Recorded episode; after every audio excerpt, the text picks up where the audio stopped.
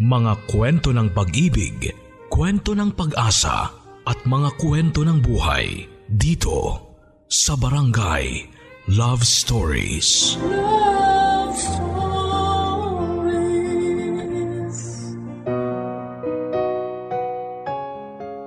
Ang pinakamagandang regalo na siguro na maaaring matanggap ng isang mag-asawa ay mabiyayaan sila ng supling na mabubuo mula sa kanilang pagmamahal. Pero minsan may mga pagkakataon talagang hindi umaayon ang kapalaran sa ating kagustuhan. Ikaw, anong gagawin mo kung hindi ibigay sa iyo ang pinakaaasa mong regalo? Ang masarap sa pagkakaroon ng sariling pamilya ay ang mga plano at pangarap ninyong mag-asawa na inyong inihahanda para sa hinaharap.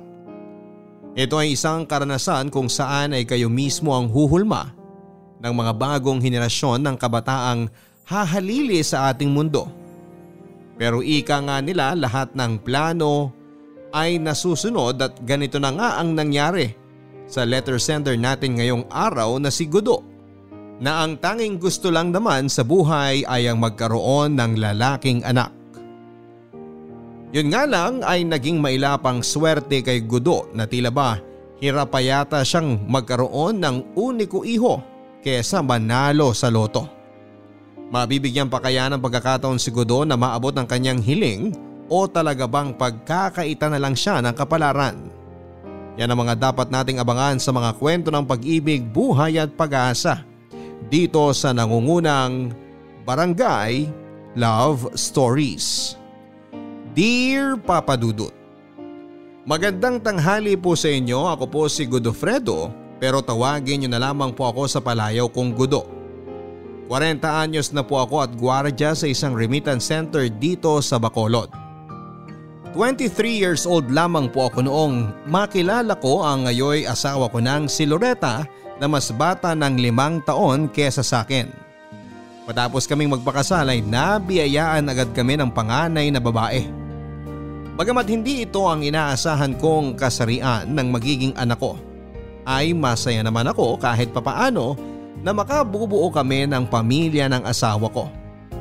Papadudot kung ako ang tatanungin ninyo ay gusto ko sana magkaroon ng lalaking anak. Isang anak kung kanino ko maaaring ipasa ang mga katangian ko. Gusto ko ring magkaroon ng lalaki sa pamilya namin nang sa ganoon ay magkaroon ako ng kasamang magbabantay sa aming pamilya. Yun nga lang, ay naging mailap sa akin ang kapalaran. Sa ikalawang pagbubuntis no Loretta ay babae ulit ang iniluwal niya. Napag-usapan naman namin dati ng asawa ko na tatlo lang ang magiging anak namin. Alam kasi naming mahirap ang buhay ngayon at naniniwala kaming kapag ayaw mong mas lalong malubog sa hirap ay huwag kang manganak ng marami. Yon ang orihinal naming plano kaya pinangako ko kay Loretta na kapag lalaki na ang pangatlo ay titigil na kami. Lumipas ang dalawang taon ay muling nagdalang tao si Loretta. Hindi mapagsidla ng excitement ko noon papadudot dahil malaki ang tiwala kong lalaki na ang susunod naming anak. Palagi ko kasing ipinapanalangin sa Panginoon na sana'y bigyan na niya ako ng anak na lalaki. Sa totoo nga niyan papadudot ay nagpahula pa ako kung ano ang magiging kasarian ng anak namin at ayon nga sa manguhula ay ibibigay na raw sa akin ang sa wakas ay matagal ko nang hinihiling.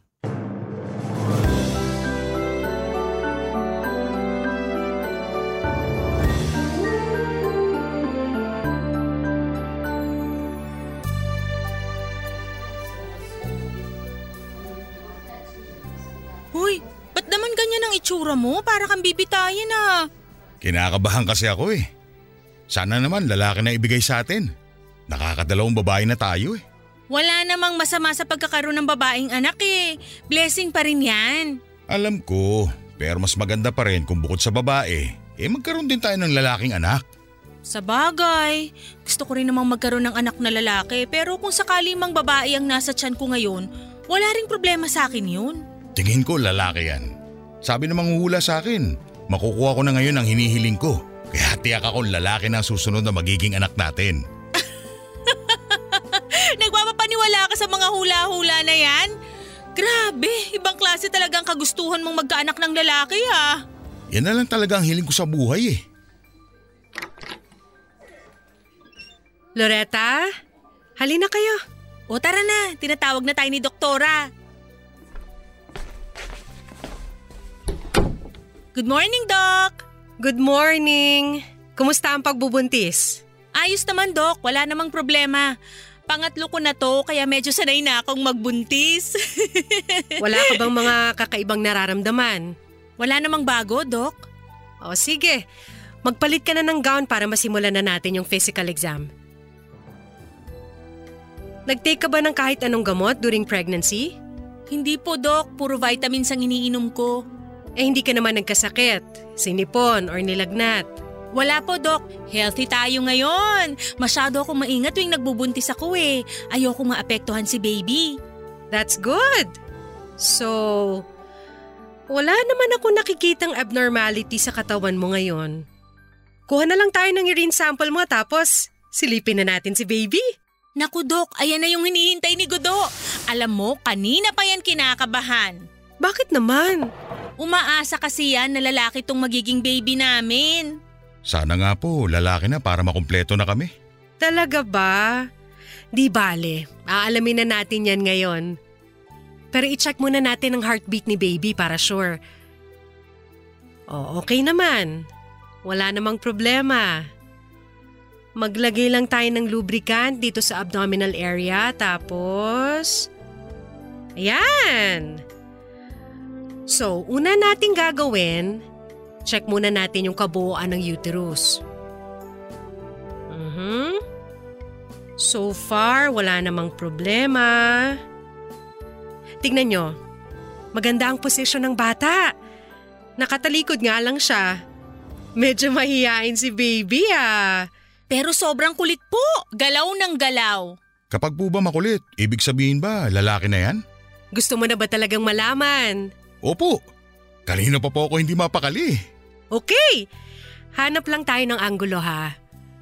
Dalawang bagay lang ang kailangan nating tignan para malaman ang gender ni baby.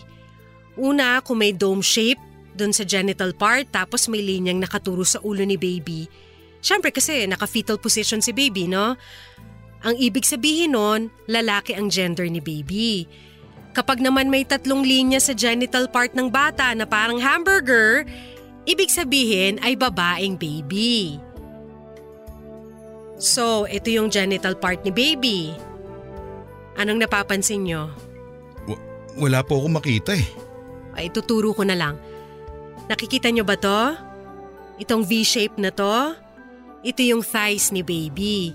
So, ibig sabihin, itong part na to, dito natin makikita yung genital niya. So, makikita naman natin na may mga linya dito.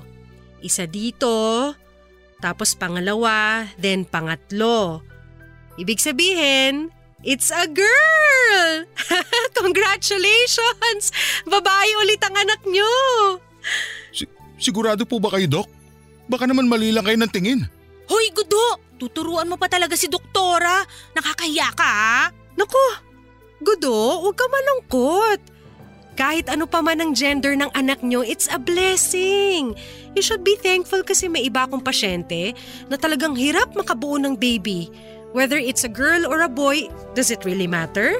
Yan nga po ang sinabi ko sa kanya kanina eh. Wala naman pong problema, Dok. Medyo umasa lang talaga kasi ako na lalaki.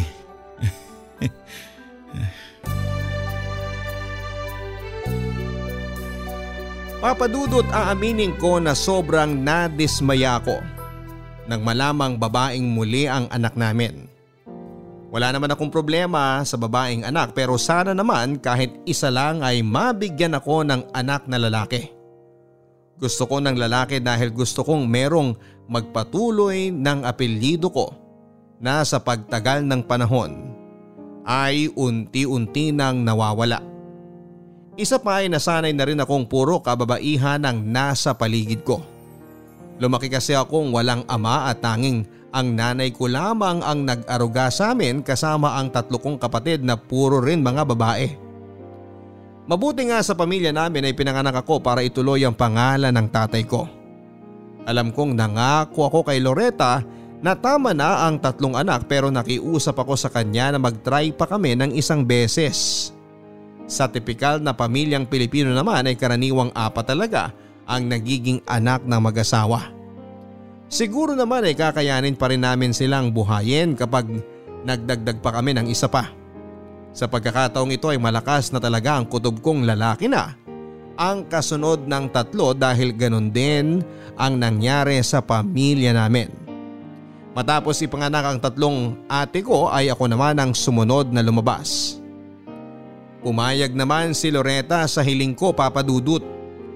Pero sinigurado namin na merong at least 2 years na age gap ang mga anak namin para hindi kami mahirapan kapag nagsimula na silang mag-aral. Mahirap kasing pag-aralin ng mga bata lalo na kung magkakasunod lang sila. Maganda rin na magkaroon tayo minsan ng family planning para hindi tayo nito kagatin pabalik pagdating ng panahon. Mabilis na lumipas ang taon at dumating na nga po ang hinihintay naming araw. Muling nabuntis si Loretta. Nang mga panahon na yon ay dalawa na kaming nananalangin na sana ay lalaki na ang lumabas papadudot. Sure na talaga ako na lalaki na ang lalabas. Sa sobrang confident ko nga po ay ni hindi na namin tinanong sa OB ni Loretta kung ano ang kasarian ng anak namin. Dahil gusto namin magkaroon ng gender reveal party. Gusto naming is-celebrate ang pagkakaroon namin ng uniko iho. Inutang ko pa nga ang ginastos namin para sa gender reveal party na idinaos namin noong kabuwanan na ni Loretta. Lahat ng yun ay tinuro sa akin ng aming mga pamangkin. Okay, okay guys. Wala na pong maingay. Nandito na ba ang lahat? Kung nandito na tayong lahat, oras na para sa pinakahihintay nating gender reveal. Pwede ko bang tawagin dito sa harap sina Loretta at Godo? Sigurado ka dito, Boyong ha? Ikaw, kapag nagkamali ka ng piniling kulay, kawawa ka kay Gudo. Huwag kang mag-alala. Dalawang beses ko tong pinakonfirm kay Doktora Lopez. Eh ano bang gagawin namin? O eto, may tig-isa kayong lobo. Sa loob niyang balon na yan, nakalagay yung kulay na magiging anak nyo. Siyempre kung pink, ibig sabihin ay babae ang anak nyo. Tapos blue naman kung lalaki. Sana naman lalaki na to. Ewan ko na lang kung hindi pa ako pagbigyan eh, inutang ko lang tong pinanggastos ko para sa gender reveal na to eh. Ikaw Loretta, ano sa tingin mo ang kasarian ng anak nyo? Sana lalaki. Gusto ko na rin ng lalaki eh. Sa bagay, halos lahat naman na nandito, lalaking inaabangan eh. Excited na ako. Game na! Papuputokin ko na to! Eh sandali lang, dapat sabay kayo. Bibilang ako ng tatlo ah. Tapos sabay niyo paputukin yung balon. Ready na? Ready! Okay! Isa! Isa? Dalawa! Tatlo! Tatlo! Puto ka na! Babae na naman? Langya naman oh. Godo! Saan ka pupunta? Godo, sandali lang! Hoy! Ano bang problema mo? Pinagtitripan yata ako ng kapalaran eh. Buisit naman. Godo, kahit babae itong dinadala ko, anak mo pa rin to. Anong klaseng reaksyon naman yan? Naka-video pa naman tayo. Paano na lang kapag lumaki na tong bata at nakita yung mga video ngayong araw? Ano na lang iisipin niya pag nalaman niyang dismayado ang ama niya nang malamang babae ang anak niya? Eh hindi mo naman ako masisisi eh. Apat na babae? Apat na babae na ang anak natin. Isang lalaki lang inihiling ko pero bakit naman ang hirap naman makuha nun? Eh kung hindi talaga para sa atin ang magkaanak ng lalaki, eh baka hindi talaga para sa atin yon. Wala namang nakakaalam sa kung ano ang plano ng Diyos eh. Ang damot naman ng Diyos. Nakakawalang gana. Huwag ka namang magsalita ng ganyan, Gudo! Kung gusto mo talaga ng lalaki, pwede tayong magampon. Maraming bata ang nawawalan ng magulang araw-araw. Ayoko! Gusto ko sa akin mismo manggaling ang bata magdadala ng apelyido ko. Gusto kong dugot laman ko magiging anak ko. Kung hindi tayo mabiyayaan ng lalaking anak? Ano, magmumukmo ka na lang dyan hanggang sa mamatay ka? Para kang bata ah! Anong tingin mo sa mga anak mo? Laruan na kapag hindi mo nakuha yung inaasahan mong kulay, magtatampo ka na? Gudo, buhay tong pinag-uusapan natin. May emosyon sila. May pakiramdam sila. Iwan mo na nga muna ako. Gusto ko mapag-isa. Kakahiya ka? mahiya sa mga bisita natin. Magpapa-gender reveal ka tapos magtatantrums ka dahil hindi natupad yung resultang inaasahan mo? Buksan mo naman yung isipan mo, Gudo! Sabi nang iwan mo muna ako eh. Bahala ka nga dyan! Loretta, bakit? Ano nangyari kay Gudo? Bakit siya umalis? Kausapin mo yung kaibigan mo ha? Nakaka-high blood eh!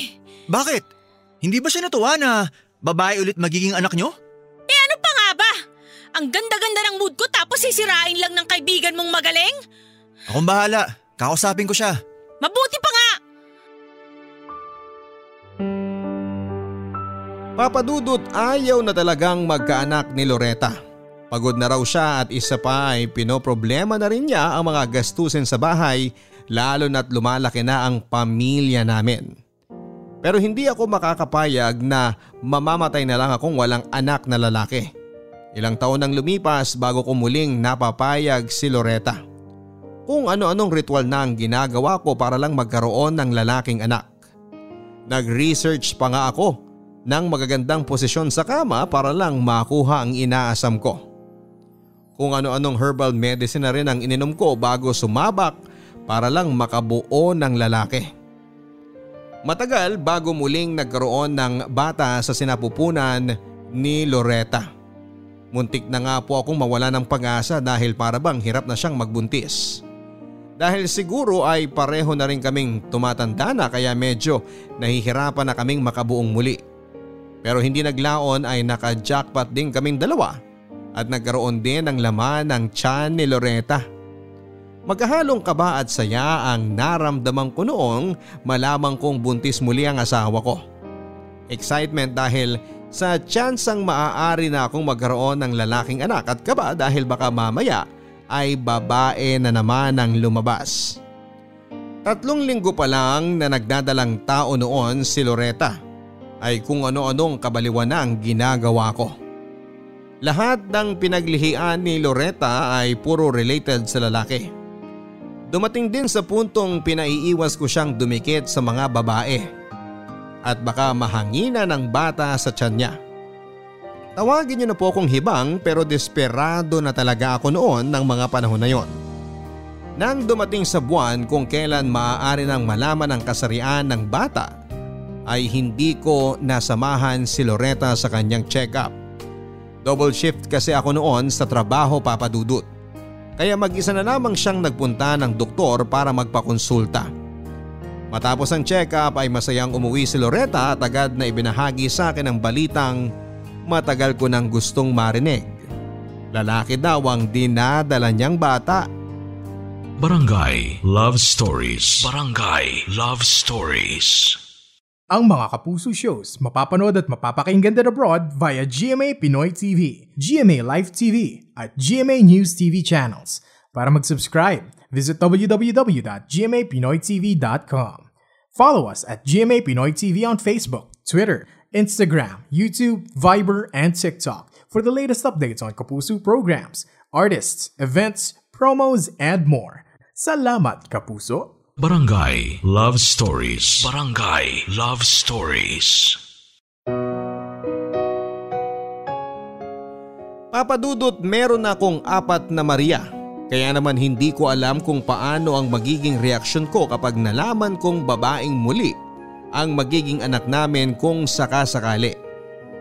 Kapag ganon ang nangyari ay baka magtampo na ako sa Panginoon. Mabuti na nga lang at ibinigay na niya sa wakas ang matagal ko nang hinihiling. Sa wakas ay magkakaroon na rin ako ng lalaking anak. Hindi na namin naisipang magpa-gender reveal muli papadudot dahil magastos ito. At sa totoo lang ay wala naman itong saysay.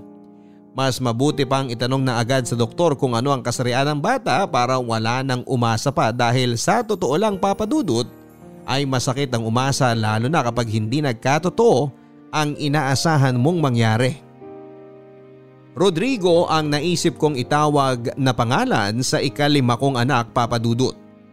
Lalaking lalaki ang datingan, malakas at matapang. Hindi ko ikakaila papadudot na kumpara sa mga nauna kong anak ay naging mas maalaga ako ngayon kay Loretta habang buntis siya. Gusto ko kasing maalagaan ang maayos ang bata habang nasa tiyan pa lamang ito dahil Sa mga panahong ito pa lamang ay nagsisimulang mabuo ang bata at ayokong magkaroon ito ng komplikasyon. Nasa second trimester pa nga lang ang misis ko noon ay nagsimula na akong bumili ng mga gamit para sa bata. Mga panlalaking damit, laruan at kung ano-ano pa. Maging ang mga anak kong babae ay excited na rin sa wakas na magkakaroon na sila ng kapatid na lalaki. Siguro ay nagsawa na rin siguro sila na puro babae ang kalaro nila sa loob ng bahay namin. Kaya maging sila ay hindi na makapaghintay. Ipinangako ko rin kay Loretta na si Rodrigo na ang pinakahuli. Lumampas na kasi kami sa orihinal na kota na napag-usapan namin kaya marapat na lang na hindi na siya masundan pa. Papadudot nang dumating ang araw na pinakahihintay ko ay walang pagsidla ng tuwa na nararamdaman ko nang magsimula ng mag-labor ang asawa ko. Gudo! Ano? Kumusta na si Loretta? Ayun, kapapasok lang nila ng operating room. Kagabi pa nagle-labor eh. Tinurukan na nila ng pampahilab. Eh ikaw, anong nararamdaman mo? Tinatanong pa ba yan? Siyempre excited na ako. Lalaki na magiging anak namin. Sa wakas, magkakaroon na ako ng lalaking anak. Hindi lang halata pero super excited na ako. Eh paano kung biglang babae pala yung lumabas? Gago ka ba? Ba't mo sasabihin yan? Lalaki na nasa tiyan ni Loretta ngayon. Yan ang sinabi ni Doktora Lopez nung huli siya magpa-check up. Ikaw boyong ha, bumusirain ang araw ko ha. Kung ano-ano sinasabi mo dyan. Ito naman, di na mabiro. Joke lang yun. Pero alam mo, may mga case naman talaga minsan na nagkakamali nang nakikita yung mga doktor. Akala nila talong, pero sa pangalawang tingin, pechay pala. Isa pa, kapag di ka tumigil dyan, babatukan na talaga kita. Pinapatawa lang naman kita. Namumutla ka na oh. Excited ka ka mo tapos hindi ka mapakali dyan. Eh syempre, may halong ka ba rin naman akong nararamdaman? Oopera ng asawa ko, kaya natural na mag-alala ako. Kaya nga pinapatawa kita eh. Eh di mag-joke ka ng nakakatawa. Hindi yung kung ano-ano pa sinasabi mo. Mamaya mahipan ka pa ng anghel dyan. Uy, naniwala siya sa sinabi ko. Ayaw mo talaga tumigil ha? Aray ko, masakit yun ah. Biruin mo na ako tuwing lasing. Biruin mo na ako tuwing bagong gising. Huwag mo lang ako biruin habang nanganganak ang asawa ko. Oo na, oo na. Pagkatapos ng apat na babae, sa wakas, may lalaki na rin ha. Alam mo, dapat sumama ka sa loob ng operating room eh, para makunan mo yung pagkapanganak ng uniko iho mo. Milestone to pre. Naisip ko na nga rin yan kanina. Kinausap ko si Doktora Lopez kung pwede bang sumama ako sa loob. Kaso hindi siya pumayag. Sabi niya, maduguro yung mga ganap sa panganganak. Baka mamaya bigla akong himatayin sa makikita ko. Dati, nagpapapasok naman daw siya ng mga mister sa loob. Pero simula nung may mawalan ng mali sa mismong operating room, ipinagbawal na niya ang mga audience. Ganun ba? Sa bagay, takot ka rin naman kasi sa dugo. Maganda na rin yung naging desisyon ni doktora. Ano sa tingin mo? Nanganganak na kaya siya? Ewan ko, ba't ako tinatanong mo? Ako ba doktor? Ang tagal kasi. Nakapaghintay ka nga ng ilang taon bago nagkaroon ng lalaking anak. Yun lang paglabas niya, hindi mo mahintay? Grabe rin no.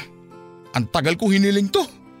Para na nga akong tanga sa dami ng mga ginawa ko para lang magkaanak ng lalaki. Kung kani-kaninong santo na nga ako nagdasal para dyan. Alam mo, tingin ko dahil yun sa na-research kong posisyon sa kama. Medyo mahirap yung pwesto na yun. Pero baka yun ang naging dahilan ng pagkakaroon namin ng lalaking anak. Gusto mo ituro ko sa'yo? Sus, wag na! Kontento na kami ng asawa ko sa apat na anak. Mamaya, mabigyan pa kami ng kambal eh. Alam mo namang parehong may kambal sa linya ng pamilya namin. Hindi na namin afford na magkaroon ng isa pang anak. Naghihirap na nga kami. Mas papahirapan pa ba namin buhay namin? Ako nga nakalima na eh. Di bale, hindi ko naman hayaang magutom ang mga anak ko. Ginusto ko to, kaya kailangan kong gawin ang responsibilidad ko bilang ama. Ang mahalaga, may lalaki na akong anak. Woo! Thank you Lord! Oh, narinig mo yun? Ayan na si Rodrigo! Ano gagawin natin? Tara! Abangan natin sa pinto! Eh, teka, Rodrigo? Oo, Rodrigo ipapangalan ko sa kanya. Tigasin ang dating, hindi ba? No comment. Ayun na siya! Siya na ba yun? Nakita ko na siya! Halika na, dali! Hello, Gudo! Congratulations! It's a healthy, bouncing baby girl! Baby, girl? Babae ang anak ko, Dok. Yes! Hindi ba nasabi ni Loretta sa'yo? Sa pagkakatanda ko eh, inalam na niya yung gender ng bata nung huli kami nagkita. Pero, pero sabi niya lalaki magiging anak namin. Ay, eh, wala akong alam dyan. Basta I said it loud and clear na babae ang fifth child nyo. Siguro nagkamali ka lang ng dinig. Gusto mo ba makita yung bata? Binibihisan lang ng mga nurse. Um, Dok, labas lang ako sandali. Kailangan ko lang magpahangin.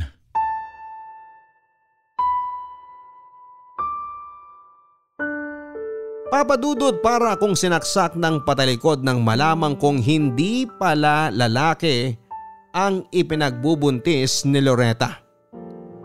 Hindi ko makuha kung ano at bakit nagawa niyang magsinungalin sa akin gayong malalaman at malalaman ko pa rin naman sa huli kung ano ang dinadala niya. Pinaasa niya lamang ako at umasa naman ako. Sobrang nasaktan ako sa ginawa sa akin ni Loretta papadudot. Ginawa niya akong tanga alam naman niyang sobra-sobra ang kagustuhan kong magkaroon ng lalaking anak at nagawa pa niya akong lokohin. Habang nagpapagaling ng sugat si Loretta ay umiwas na muna ako sa kanya. Mainit pa ang ulo ko noon at ayaw ko namang awayin ang asawa ko habang nakakonfine siya. Nang makauwi kami sa bahay ay doon ko lang nilabas ang sama ng loob ko Sawa na raw siyang makita ang dismayado kong mukha tuwing napag-aalaman kong babae ang anak namin kaya raw niya nagawang magsinungalin. Nakuha ko naman ang punto ni Loretta Papadudut. Malamang ay sobrang stress na siya dahil hindi niya maibigay ang gusto kong kasarian ng anak namin. Siguro may kasalanan din ako dahil masyado akong tutok sa pagkakaroon ng anak na lalaki. Sa puntong hindi ko na naisa sa alang-alang ang nararamdaman niya pati na rin ang nararamdaman ng anak namin.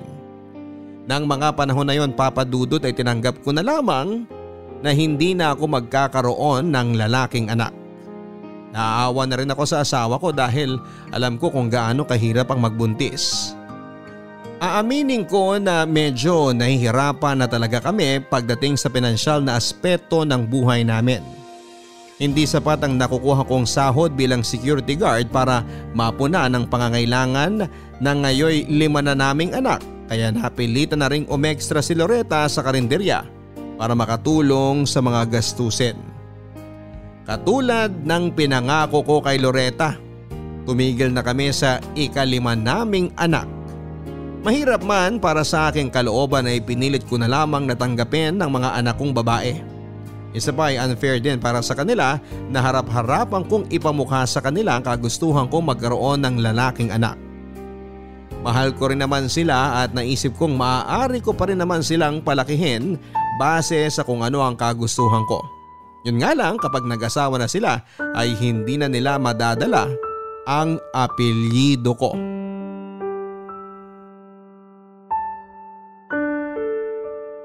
Ano, isa pa? Gabi na pare. Baka hanapin na ako ni misis niyan. Ngayon lang naman to eh. Sige na, samahan mo na ako. Oh, sige na nga. Isang bote na lang ha. Oo. Marites, isang bote pa nga dyan ng gin. Pero pag di ko na kaya uminom, pas na ako ha. Ikaw bala. Eh, ano bang meron at naglalasing ka? Karaniwan, hanggang dalawang bote lang tayo ah. Ngayon mukhang makakaapat pa tayo.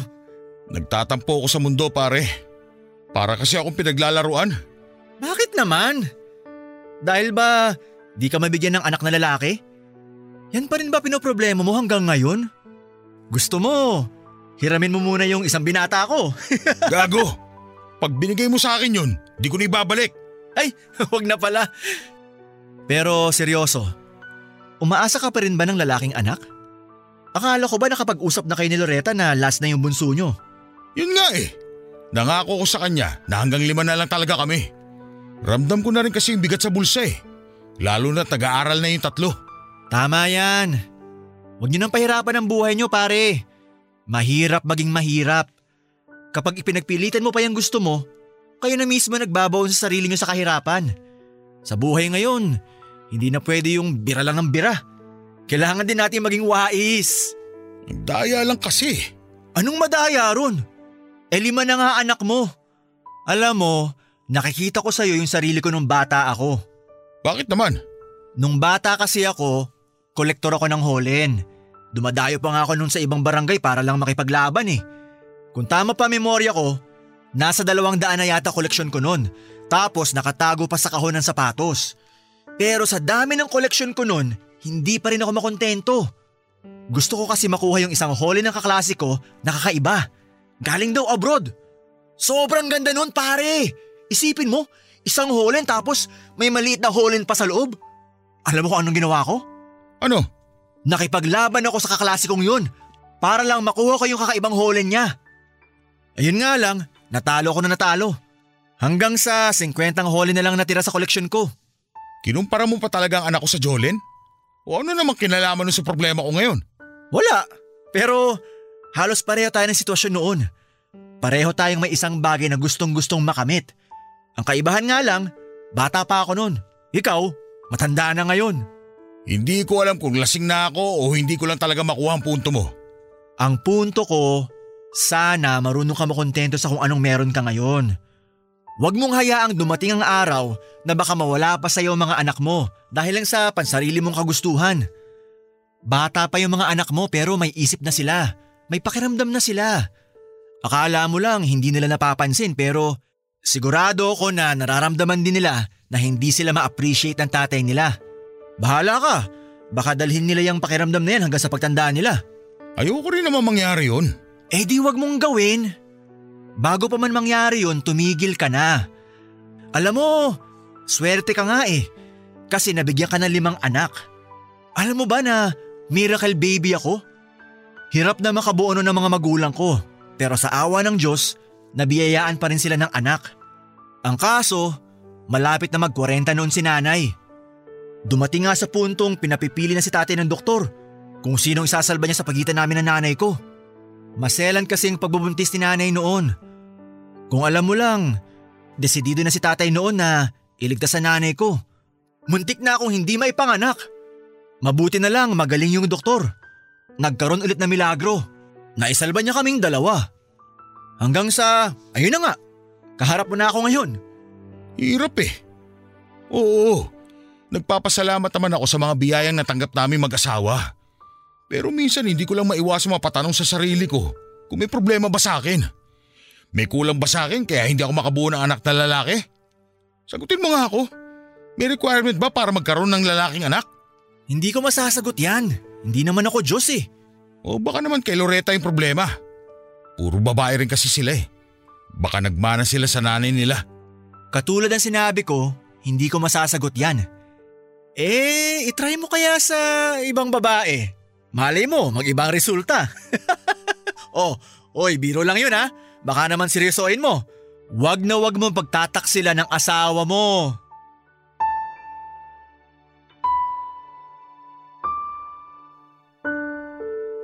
Papadudot alam kong biro lang naman ang mga sinabi ni Boyong na kapag sinubukan ko sa ibang babae ay baka nga may chance ako magkaroon ng lalaking anak. Simula noong marinig ko ang ideyang yon ay hindi na po ito naalis sa isipan ko. Paano nga kaya kung totoo ang sinasabi ni Boyong? Hindi imposibleng mangyari yon dahil baka nga ibang babae lang ang kailangan ko para maibigay ang hinihiling ko. Ayaw nang magkaanak ni Loretta at malinaw na sa akin yon. Ang ginawa ko na lang ay tinutuo ko ang biro ni Boyong at naghanap nga ako ng ibang babae. Doon ko na po nakilala si Marisa, 28 years old at isang bar girl. Una ko siyang nakita nang minsang mag-inuman kami ni Boyong sa isang bar nang manlibre ito dahil birthday niya. Maganda si Marisa papadudot, may taglay siyang ganda na nakakaakit para sa mga kalalakihan. Sinubukan ko makipagkaibigan sa kanya.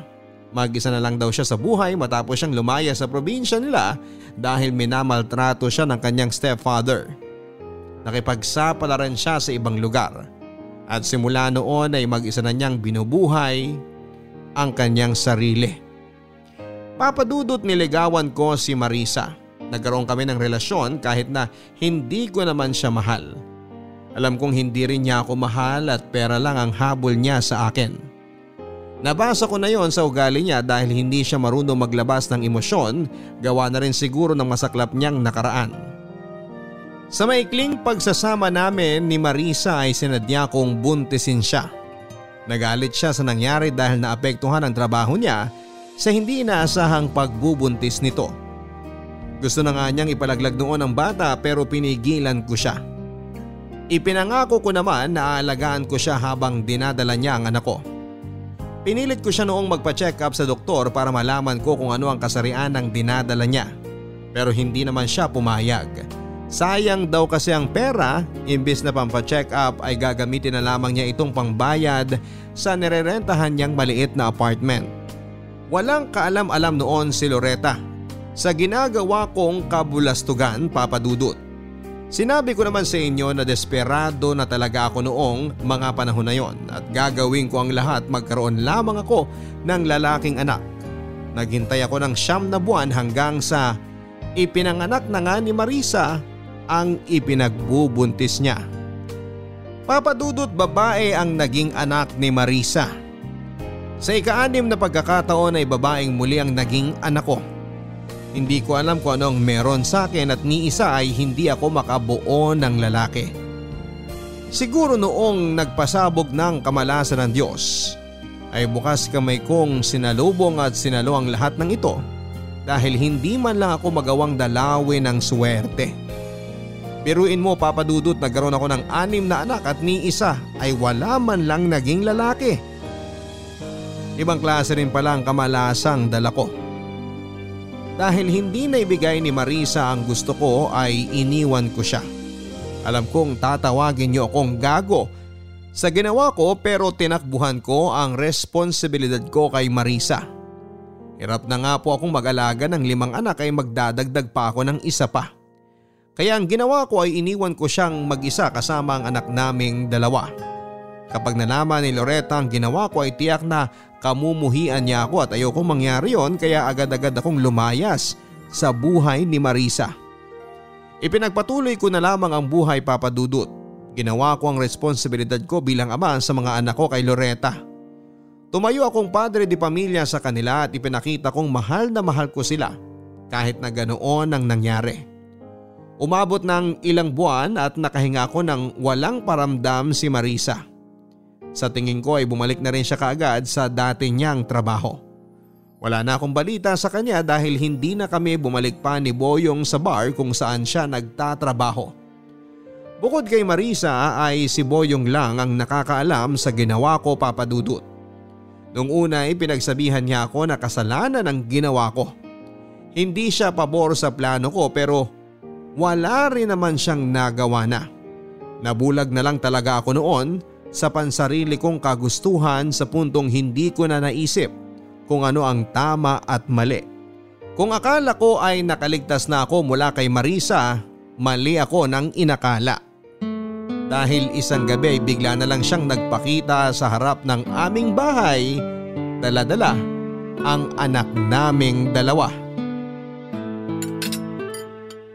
Gudo, kakain na! Wow! Sarap naman ang ulam. Tao po! Gudo, nandito ka ba? May tao yata. Ako na titingin. Mauna na kayong kumain.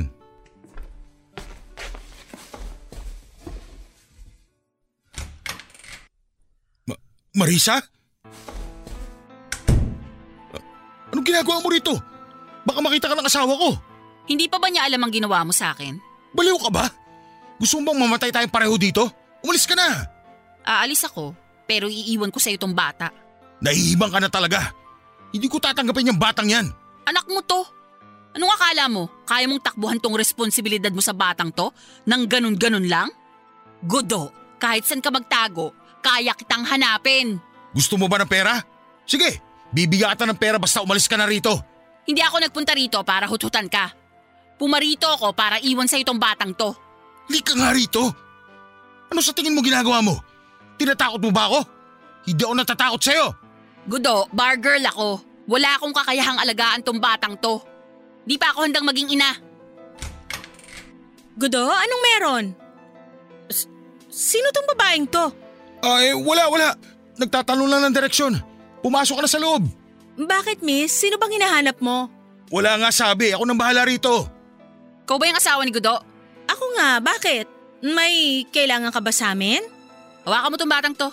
Oh, T- oh. Teka lang! Ayan. Ah, anong gagawin ko sa batang to? Marisa, ano bang ginagawa mo? Anak namin yan ang asawa mo.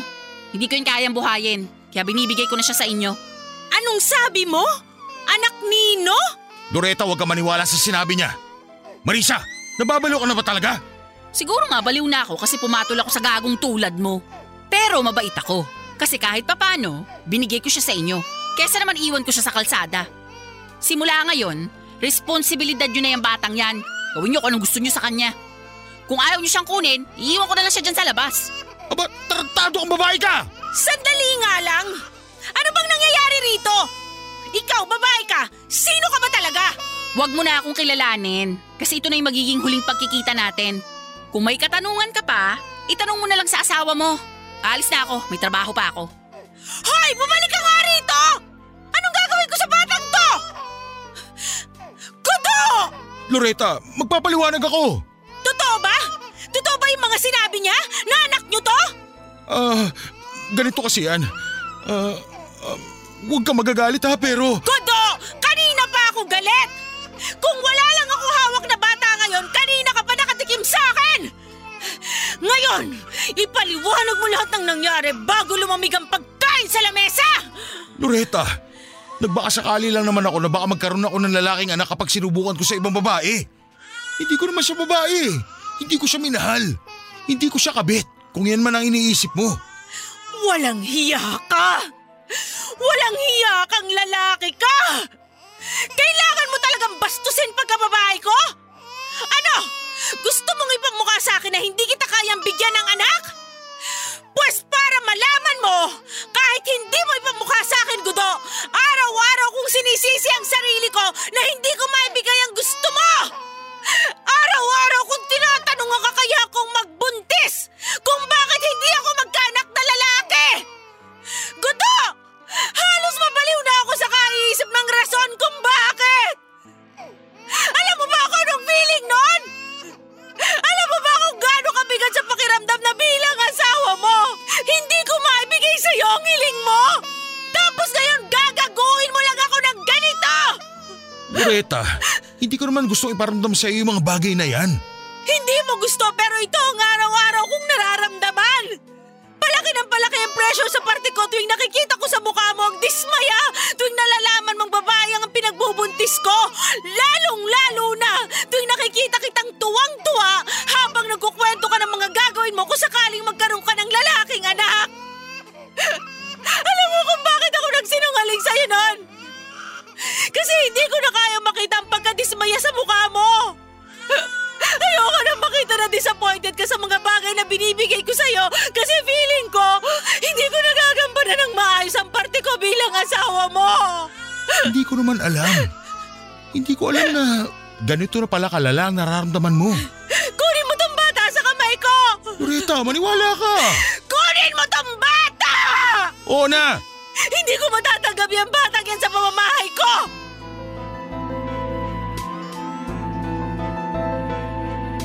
Sa huli ay wala rin kaming ibang nagawa ni Loreta kundi tanggapin sa tahanan namin ang naging anak namin ni Marisa. Alam ko ang ugali ni Marisa. Kayang-kaya niyang iwan ang bata sa lansangan hanggang sa mapilitang kaming kunin na lamang ang bata. Ganoon na nga po ang nangyari. Kinupkup namin ang anak ko sa labas. Noong unay hindi magawang alagaan ni Loreta ang anak ko na hindi naman ang galing nga sa kanya. Pero di kalaunan ay unti-unti rin niyang natanggap ang bata. Pinalitan namin ang pangalan nito at isinunod sa mga kapatid niya na mayroong Maria sa pangalan. Itinuring namin na ika-anim naming Maria bilang tunay na anak. Kailanman ay hindi na namin pinaalam sa bata na anak lang siya sa labas. Kung sa pagtagal ng panahon ay unti-unti ring minahal ni Loretta ang produkto ng aking kataksilan ay iba naman ang naging trato sa akin ng asawa ko. Kapansin-pansin ang pagbabago ng pakikitungo niya sa akin. Hindi siya gaanong nagalit sa ginawa kong pagtataksil pero ramdam na ramdam ko ang puot nito sa akin. Hindi na kami gaanong sweet sa isa't isa katulad ng dati. Hindi na rin siya gaanong concern sa akin katulad ng pag-aalaga niya sa akin noong nagsisimula pa lang kami bilang mag-asawa. Papadudot sa totoo lang ay mas gusto ko ngang nagwala na lang sana siya.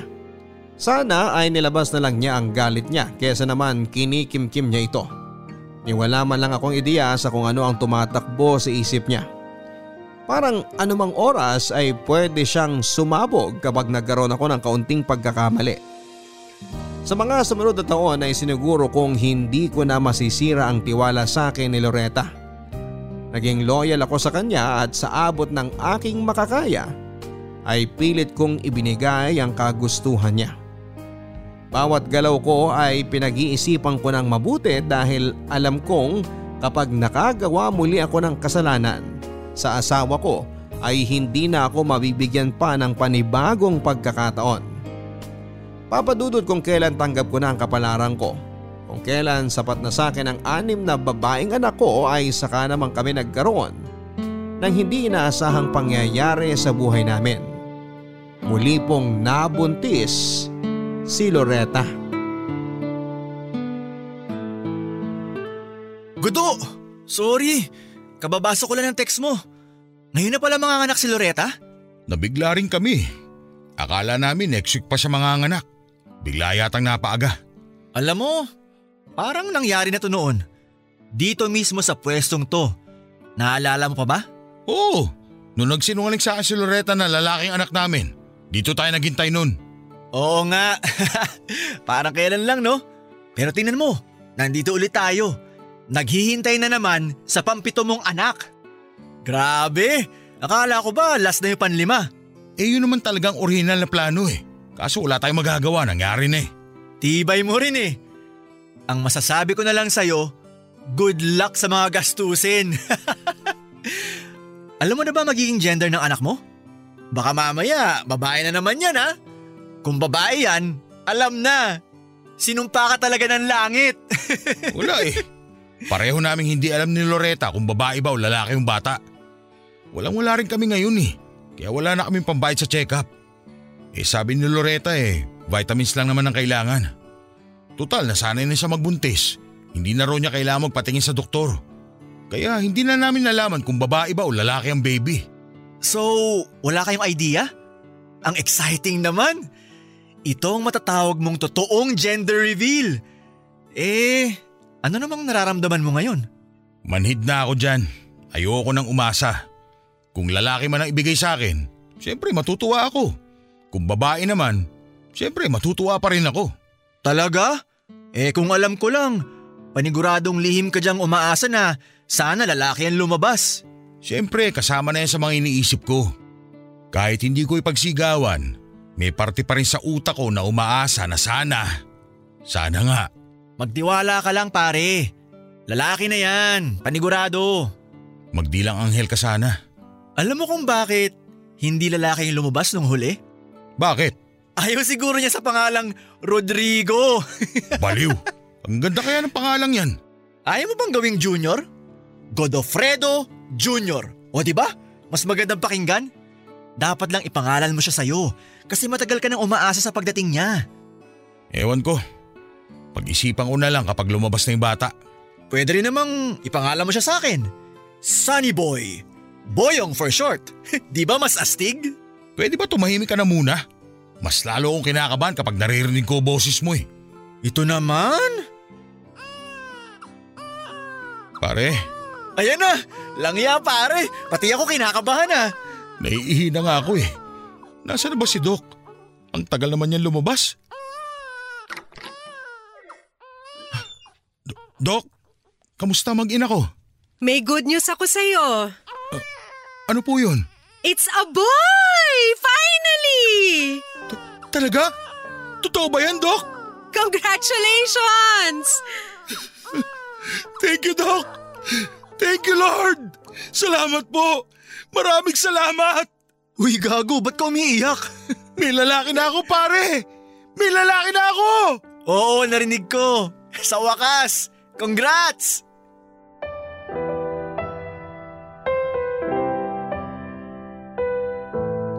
Papadudot kung kailan sumuko na ako ay saka naman biglang ibinigay sa akin ang gusto ko.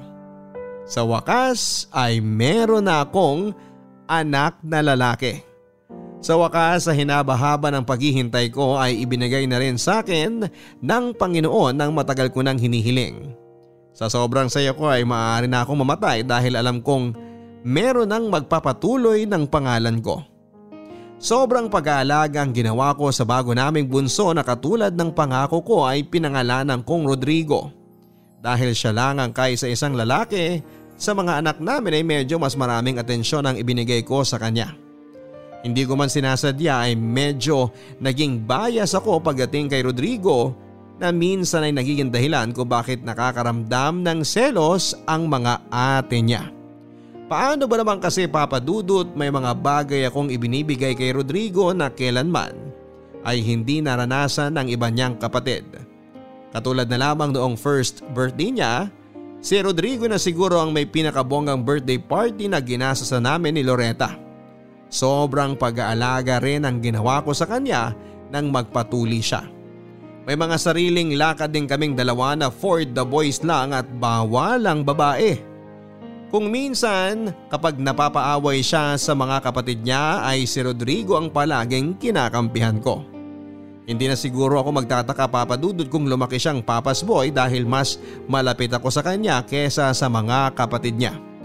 Kung tama ako ay favoritism ang tawag dito na hindi ko naman kinakaila. Kaso nga lang papadudod sa pagtanda ni Rodrigo ay may isang bagay akong napapansin sa kanya na pilit kong idinidinay.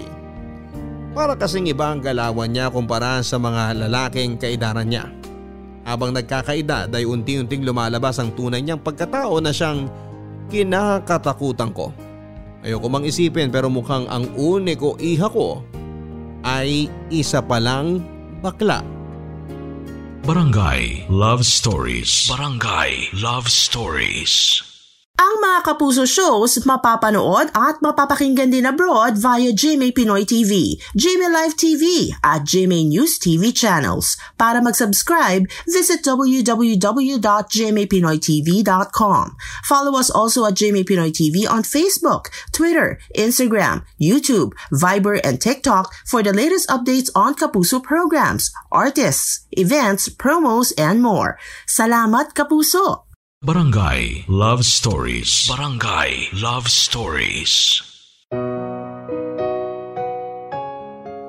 Papadudot na kumpirma ko ang hinala ko nang maabutan ko si Rodrigo sa kanyang kwarto habang suot-suot ang blouse at palda ng kanyang ate. May makeup sa kanyang mukha at may tuwalya sa ulo na nagsisilbing buhok niya. Halos atakihin ako sa puso nang makita ko ang itsura ng anak ko. Hindi ko matanggap na ang batang matagal ko nang hinihiling ay lumalaking Becky. Paano siya makakahanap ng asawa kung malamya siya? Paano siya magkakaanak para maikalat ang apelyido ko kung bakla siya? Papadudot hindi ako pumayag. Pinilit kong gawing lalaki ang anak ko. Tinuruan ko siya sa mga larong panlalaki, tinuruan ko siyang magkumpuni ng mga bagay, Pinilit ko siyang makipaglaro sa mga batang lalaki sa lugar namin. Hindi ako makakapayag na magiging bakla ang anak ko. Dahil sa mga ginawa kong ito ay unti-unting nalayo ang loob ni Rodrigo sa akin. Kung dati kaming dalawa ang sanggang dikit, ngayon ay iniwasan na niya ako. Kung minsan ay nagtatago na nga siya tuwing dumarating ako sa bahay sa takot na baka pagalitan ko siya. Aaminin ko papadudot na talagang napagalitan ko si Rodrigo lalo na tuwing nakikita ko siyang lalamya-lamya at naglalaro ng mga laruang pambabae ng kanyang mga ate. Hindi ko alam kung dahil ba napapaligiran siya ng mga kababaihan kung kaya siguro naging bakla siya. Pero imposible namang mangyari yon dahil lumaki rin akong puro babae ang nasa paligid ko. Minsan nga ay napaisip din ako kung may pagkukulang ba ako sa anak ko. Sobra-sobrang atensyon na nga ang ibinibigay ko sa kanya para lumaki siyang maayos pero ganito pa rin ang kalalabasan niya. Siguro ang pinakamalala ng nangyari sa amin ay nang minsan ko siyang maabutang sumasayaw.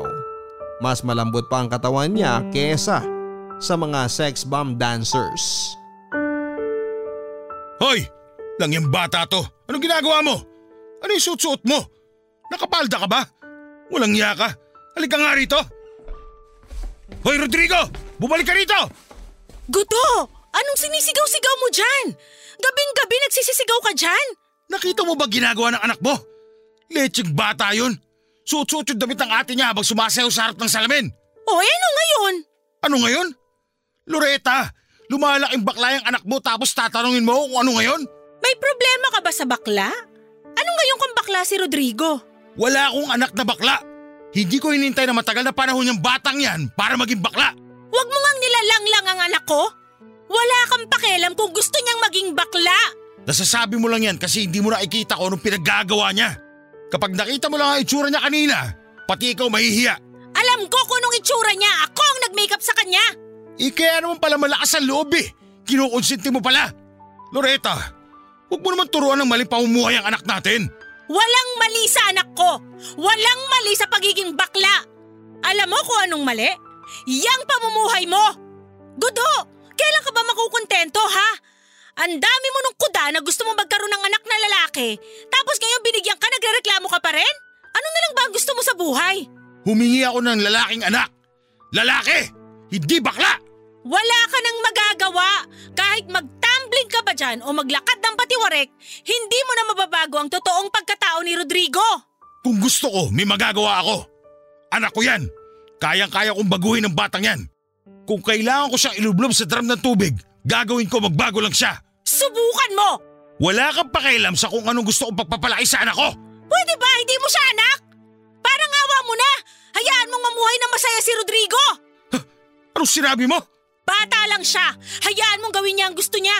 Huwag mo siyang sakalin dahil lang sa kagustuhan mong maging lalaki siya. Hindi yan ang tinatanong ko. Ano yung unang sinabi mo? Wala! Hindi ko siya anak? Anong ibig mo sabihin doon? Loreta, sagutin mo ako. Bakit mo sinabing hindi ko anak si Rodrigo? Dahil hindi mo siya anak. Paano ko siya hindi naging anak?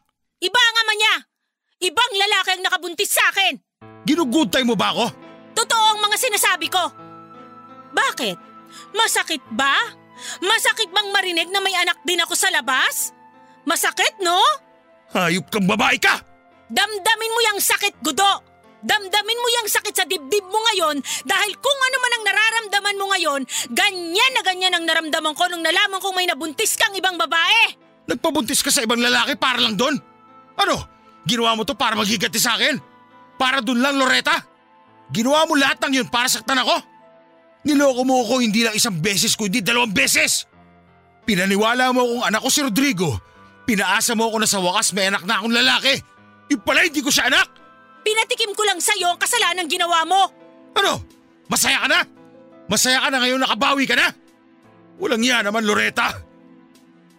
Sino? Sino ang ama ni Rodrigo? Hindi mo na kailangang malaman. Hindi rin naman niya alam na may anak kami. Pasalamat ka, mahal kita. Kung hindi, baka napatay na kita ngayon. Hindi nagagana sa akin yung pananakot mo. Hindi ako takot sa'yo, Gudo. Ikaw ang nauna, gumanti lang ako.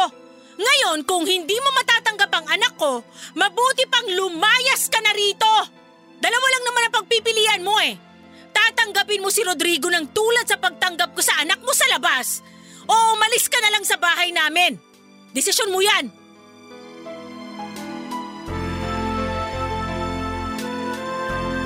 Papadudot para kung sinampal ng katotohanan ng malaman kong hindi ko anak si Rodrigo.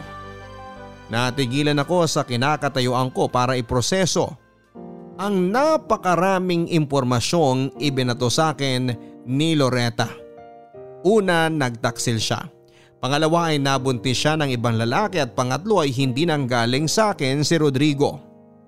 Nanikip ang dibdib ko sa mga nalaman ko. Ayaw tanggapin ng puso ko na ang batang minahal ko, ang batang pinangarap ko ang batang akala ko ay milagrong mula sa may kapal ay hindi ko pala anak.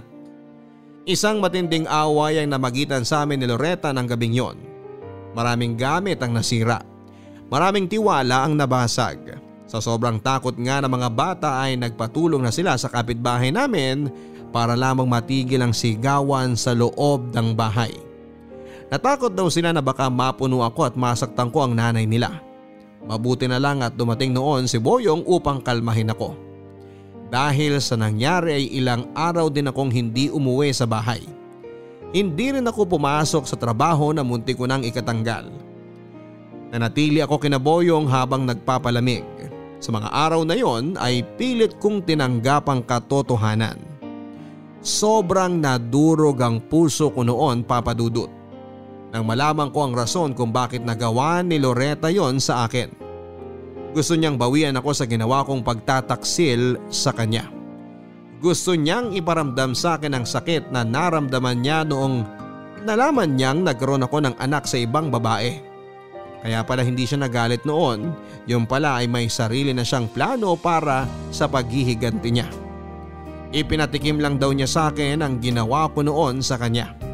Masakit din pala papadudot Sobrang sakit pala kapag nagtaksil sa iyo ang pinakamamahal mo. Sa pagdaan ng mga araw sa kabila ng matinding sama ng loob na naramdaman ko ay mas nang ibabaw pa rin ang pangungulila ko sa pamilya ko. Hindi naglaon papadudod ay nakapagdesisyon akong makipagbati na lamang muli kay Loretta.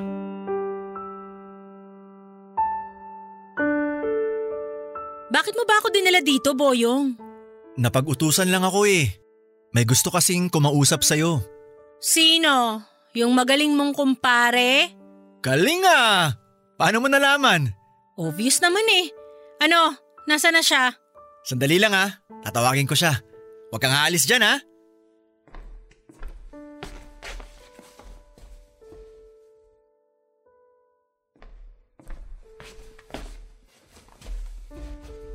Loretta?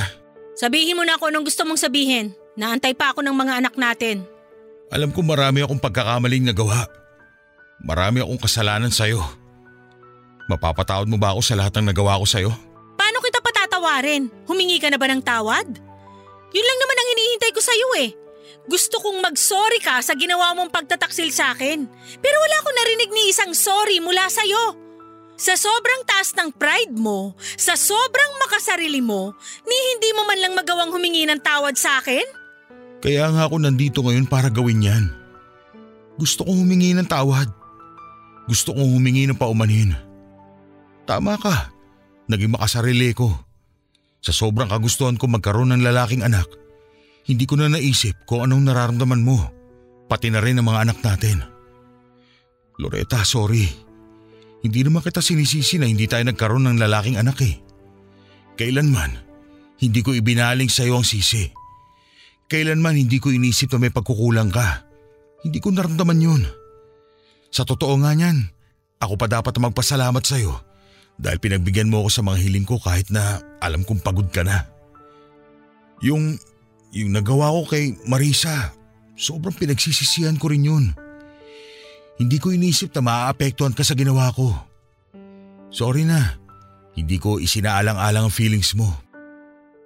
Mula sa puso ko, Loretta. Sorry.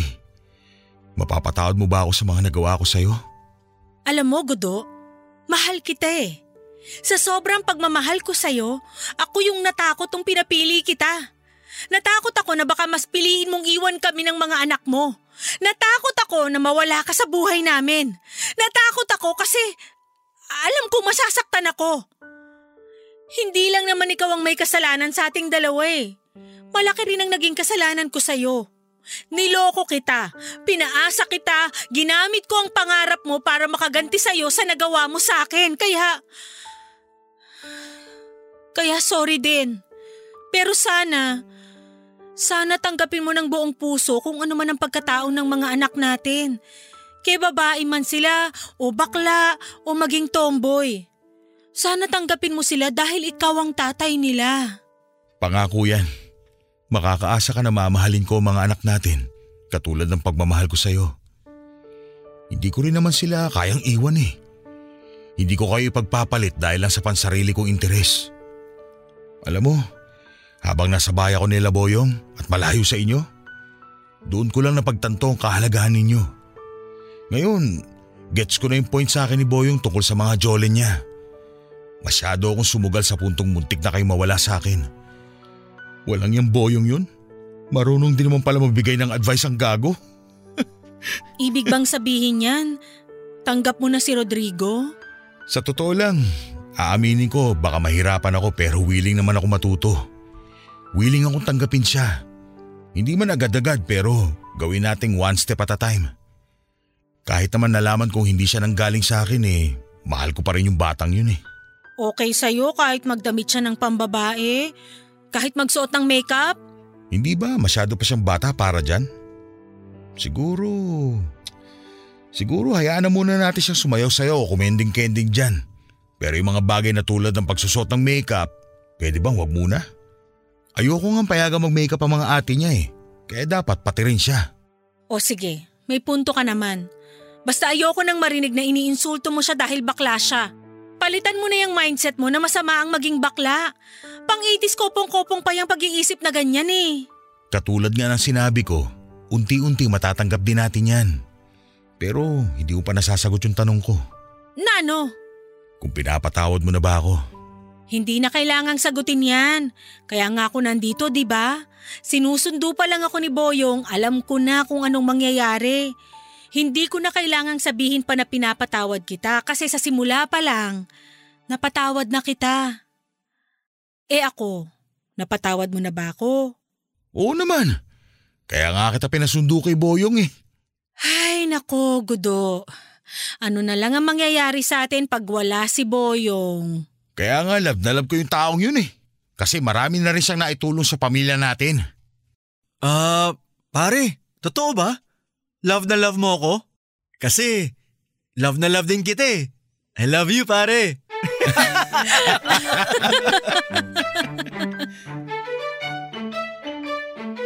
Papadudod ayoko mawala sa akin ang pamilya ko. Ayokong talikuran ng mga anak ko at hindi ko man masyadong naipadadama sa kanila. Pero mahal na mahal ko ang mga anak ko. Mahirap patawarin ang ginawa sa akin ni Loretta. Pero sa akin din naman nagsimula ang lahat kaya pinilit ko na lang siyang intindihin. Matagal bago namin naibalik sa dati ang tamis ng pag-iibigan namin ni Loretta. Dahil aminin man natin o hindi ay pareho naming sinira ang tiwala namin sa isa't isa. Gayon pa man sa tulong ng tunay na pag-ibig ay unti-unti ring nanumbalik sa dati ang lahat. Kahit hindi ko totoong anak si Rodrigo ay wala pa rin nagbago sa pagmamahal ko sa kanya. Totoong anak pa rin ang turing ko sa kanya. Hindi naglaon ay tinanggap ko na rin kung ano ang totoong pagkatao niya. Mahirap naman talaga kasing ipilit sa isang tao ang mga bagay na hindi naman niya kayang gawin kaya naman ipinagpasa Diyos ko na lamang ang lahat. Kung gusto niyang maging babae katulad ng mga ate niya ay wala akong karapatang pigilan siya. Ang magagawa ko na lang ay suportahan siya at gabayan na hindi makatapak ng ibang tao.